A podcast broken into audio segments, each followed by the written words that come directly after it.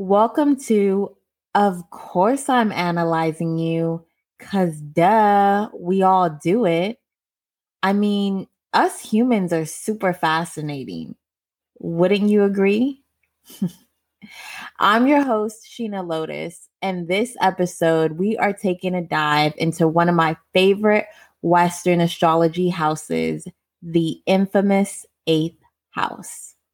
I'm prefacing today's episode by saying this, especially since what I'm about to say next really ties into some of the associations of the eighth house.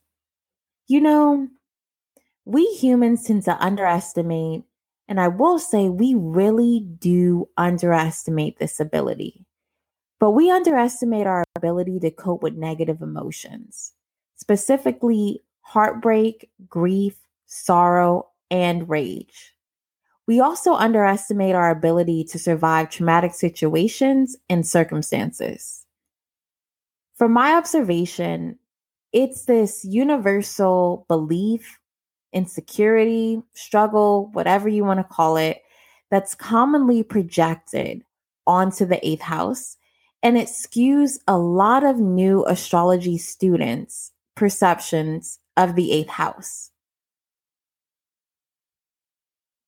Just something to sit with. In what areas of your life currently are you underestimating your ability to cope? Traditionally, the eighth house is known as the house of sex, death, and all things gloom. Yep, you heard that right. Sex, death, and all things gloom. You know what? Now that I think about it, that sounds like an awesome name for a rock band. Or better yet, a really terrifying haunted house. Or hell, even the name of a great cocktail that just knocks you on your ass or you just get black blackout drunk after you take one sip of it. it's safe to assume that traditional astrologers, due to their current situation and the current culture that they lived in, struggled a lot with black and white thinking because their description, in my opinion, of the eighth house is really incomplete. Luckily, with the rise of modern astrology, the description of the eighth house was expanded to include associations that were not so fatalistic. Now, the eighth house is commonly known as a house of sex, deepest levels of intimacy, psychological unions, trauma, trauma bonds that you have with someone, rage, jealousy, fear, death, loss, endings, decay, betrayal, transformation, rebirth, other people's money, specifically real estate, inheritance, and investment, taxes, alimony, shared resources that you have between you and your spouse, psychology, mysticism, occult, paranormal activity, self mastery, shadow self, hidden secrets, and secret organizations. Because of my eighth house stellium, which means I have three or more of my personal planets falling into the eighth house of my natal chart. Up until this point, my life has been dominated by eighth house themes, situations, and experiences. And I think it's safe to say that the eighth house will continue to dominate my life because of all of that concentrated energy in this one house. Depending on what house system you use to divide my chart, my sun, my Mercury, my Venus, my Chiron, and my vertex all fall in the eighth house. Not to mention, my sun is tightly conjunct my Mercury, Chiron, and vertex in the eighth house, and my Mercury is conjunct my Chiron. See, I told y'all, I have a lot of concentrated energy in my eighth house. Don't know why. I mean, I can speculate, but it's more than anybody needs in one house. And this is the reason why I have so many reoccurring eighth house themes, experiences, and situations throughout my entire life. Specifically, experiences and themes dealing with death, grief, loss, letting go, trauma, psychological unions, um, deep emotional intimacy, as of late, transformation and rebirth. And when I was younger, I experienced a lot of paranormal experiences. Maybe I will bring up those stories on another episode because they are wild and I got quite a few. One way that my eighth house stellium has constantly shown up in my life is through my family pathologies of underparenting, codependency, addiction, and compounded trauma, specifically psychological and sexual trauma, although there were incidences of physical, verbal, emotional, and spiritual trauma. Before I started doing my personal work, going to therapy diligently, doing my inner child work, doing my trauma work, increasing my knowledge about self help tools and resources, and increasing my awareness about what was going on in my subconscious, I spent a lot of time over identified with my trauma and my wounds, which is a great description of an unevolved, and at the time, this my placement was unevolved. It's a great description of an unevolved Sun conjunct Chiron placement. Specifically for me, my Sun and Leo conjunct Chiron and Leo in the eighth house. I thought that my wounds and my trauma was everything who I was. Down to my core, was my identity. And I spent so much time subconsciously seeking out experiences and situations that would recreate the original trauma that I experienced with the hope and intent that if I went through it again, I would be able to change the outcome my flight and fight response system would be able to complete itself and I wouldn't be stuck in a state of hypervigilance and I would be able to heal somehow without af- without actually having to do the heavy emotional work. I would be able to bypass it. And boy was I wrong. And man, is that a great description of an unevolved Chiron in the eighth house placement, specifically my Chiron in Leo in the eighth house. And for so long, because of how immature and unevolved my eighth house placements were, I hated being in eighth house place, eighth house stellium. I hated my eighth house stellium. It was so difficult. And I felt like, why did this have to happen to me? And it of course with anybody who has experienced trauma it's really easy for our egos to personalize why. Why is this happening to me? Or it's happening to me because of this because i'm that. And it's so easy for our egos especially as children to personalize someone's actions especially when it their actions of people that we love, like our parents. And we want to know, like, why can't they show me love how I need them to show me love? It's it's so easy to personalize it, and our ego says it's us because it's harder to accept reality. And then once we personalize it, it turns into negative core beliefs, and those beliefs stay with us. And for me, as someone with a sun in the eighth house, hello, my ego's in the eighth house, the house that's you know, known for trauma as well, it was very easy. And I just felt like my eighth house stellium was a huge, huge, huge burden. And the only positive things that I saw that came out of my eighth house stellium were my strong intuition, the fact that I'm a highly sensitive person and the gifts that came with that, and the fact that I am a highly perceptive person as well. Not to mention that I have the ability of being able to see someone's psychological layers, their inner child, um, the core of who they are, and really see the good and bad of a person. Because um, I truly believe that with humans being complex as we are, we do possess good and bad.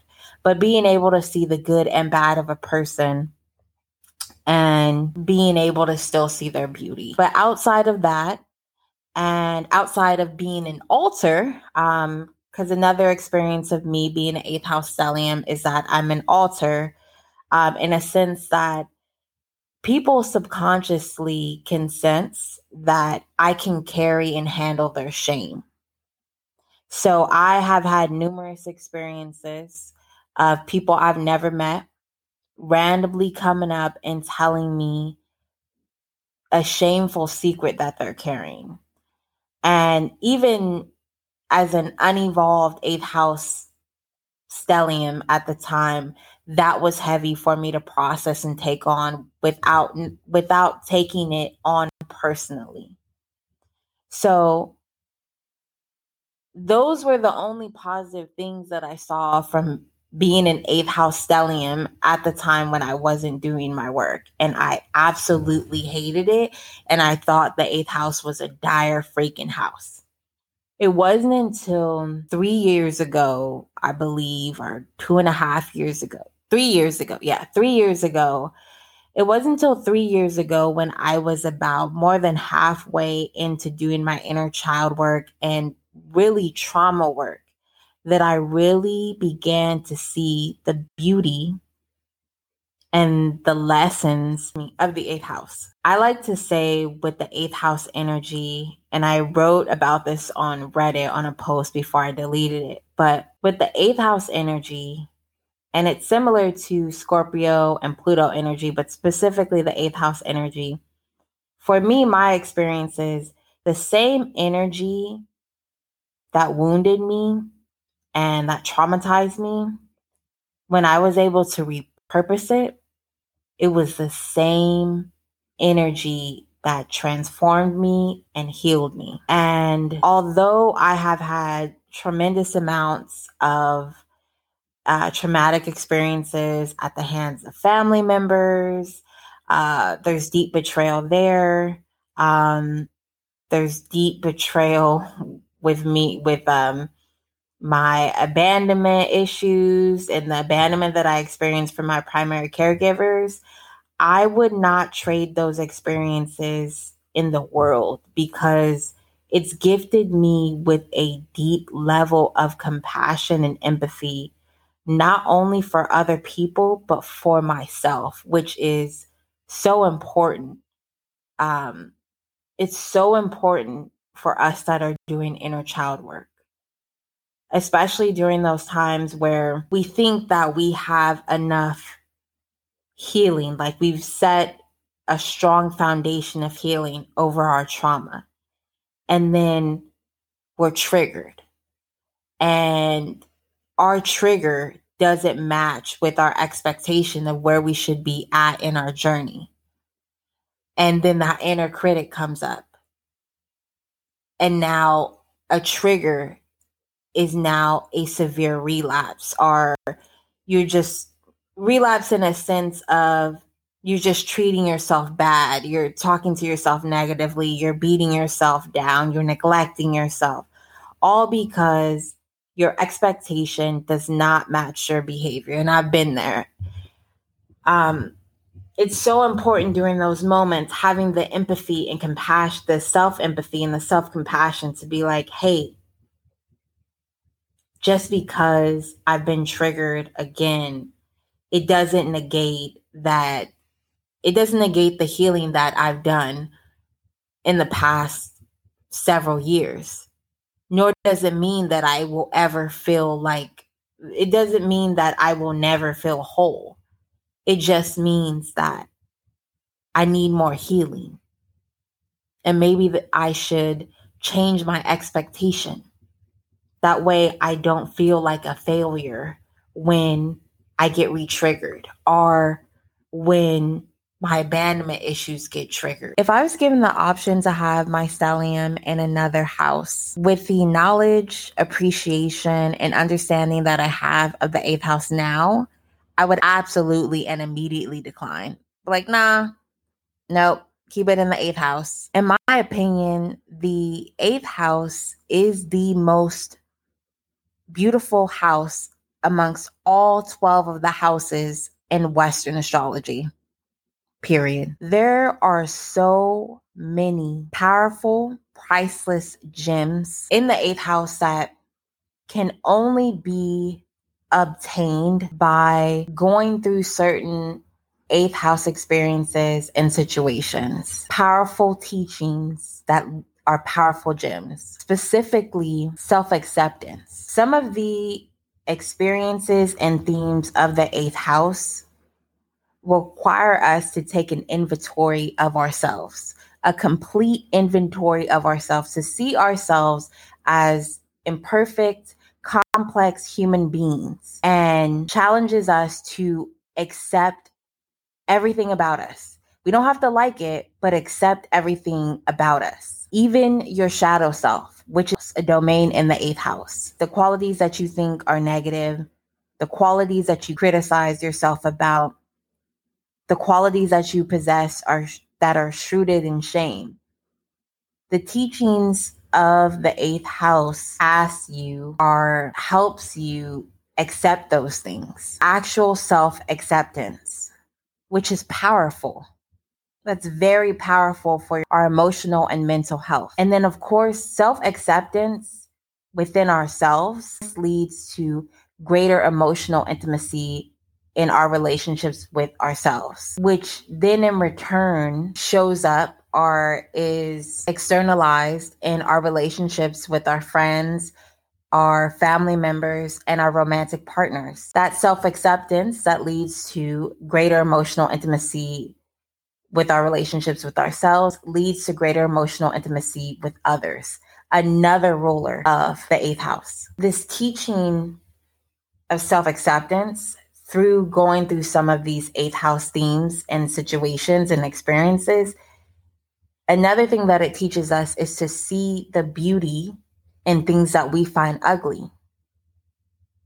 That's why I said, in my opinion, the eighth house is the most beautiful house of all the 12 houses because the eighth house also represents the fringe of society, the things in society that we deem ugly, that are negative, are shameful.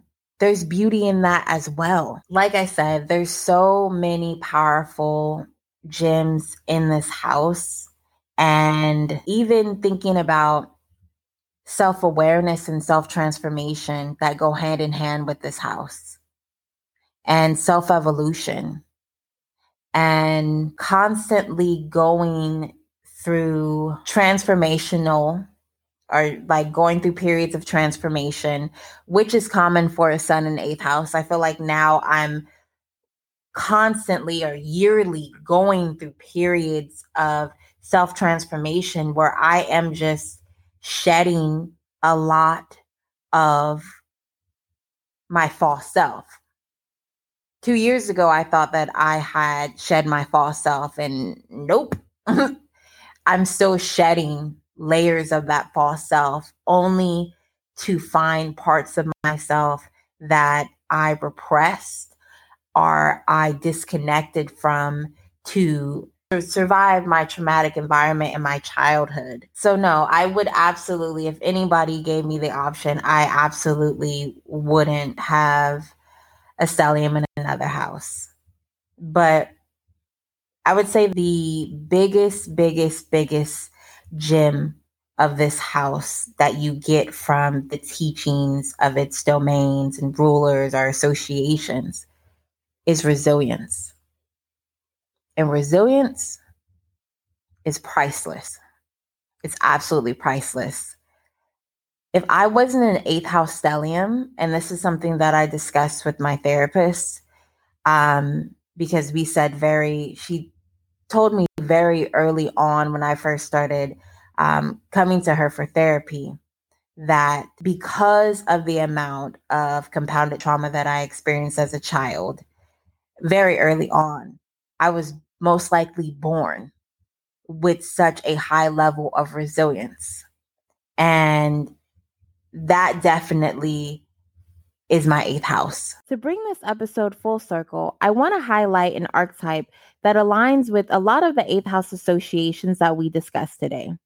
For those of you that don't know, archetypes are historical characters, themes, and situations that represent universal psychological patterns of human nature. We each individually possess 12 archetypes. Some of those archetypes are dormant at times, other times they're active. It just depends on where we're at in our journey. Each archetype possesses a light attribute and a shadow attribute and has an evolutionary path. The archetype that I'm highlighting today is the exorcist archetype, also known as the shaman archetype. The light attribute has the ability to confront evil in the form of possession by destructive or antisocial impulses in oneself and others. The shadow attribute has a fear of facing its own demons and also attacks the evil in other without having the courage to face his own demon. To learn more about the qualities of your own exorcist archetype or own shaman archetype, look to the sign that is on your eighth house cusp. The qualities and characteristics of the sign on your eighth house cusp are the qualities of your shadow self.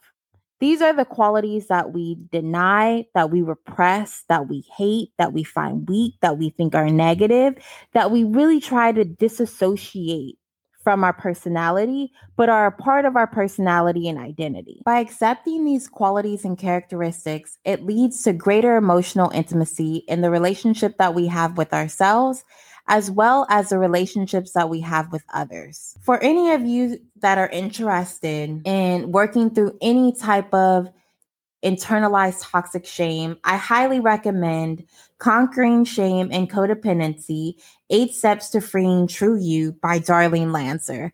I love this book. I am actually in the midst of doing a book review that I will be posting on my YouTube channel soon about this book. So stay tuned for that. And for those of you that struggle with catastrophizing, I highly recommend buying a copy of Cognitive Behavior Therapy for Dummies, second edition by Rhena Branch and Rob Willson, who are both cognitive behavioral therapists. I absolutely love this book. It is so easy, so practical. A lot of the exercises are really easy to apply. And I highly recommend this for people who struggle with anxiety. Great, great, great, great, great, great resource. Both of these are. Well, that concludes this week's episode. If you want to check out more of my content, make sure to follow me on YouTube at Sheena Lotus. If you're interested in getting exclusive content or even voting on the content that I make, go ahead and check out my Patreon at Sheena Lotus. And if you're interested in hearing my random thoughts at all, make sure to follow me on Twitter at Sheena Lotus underscore. Until next time.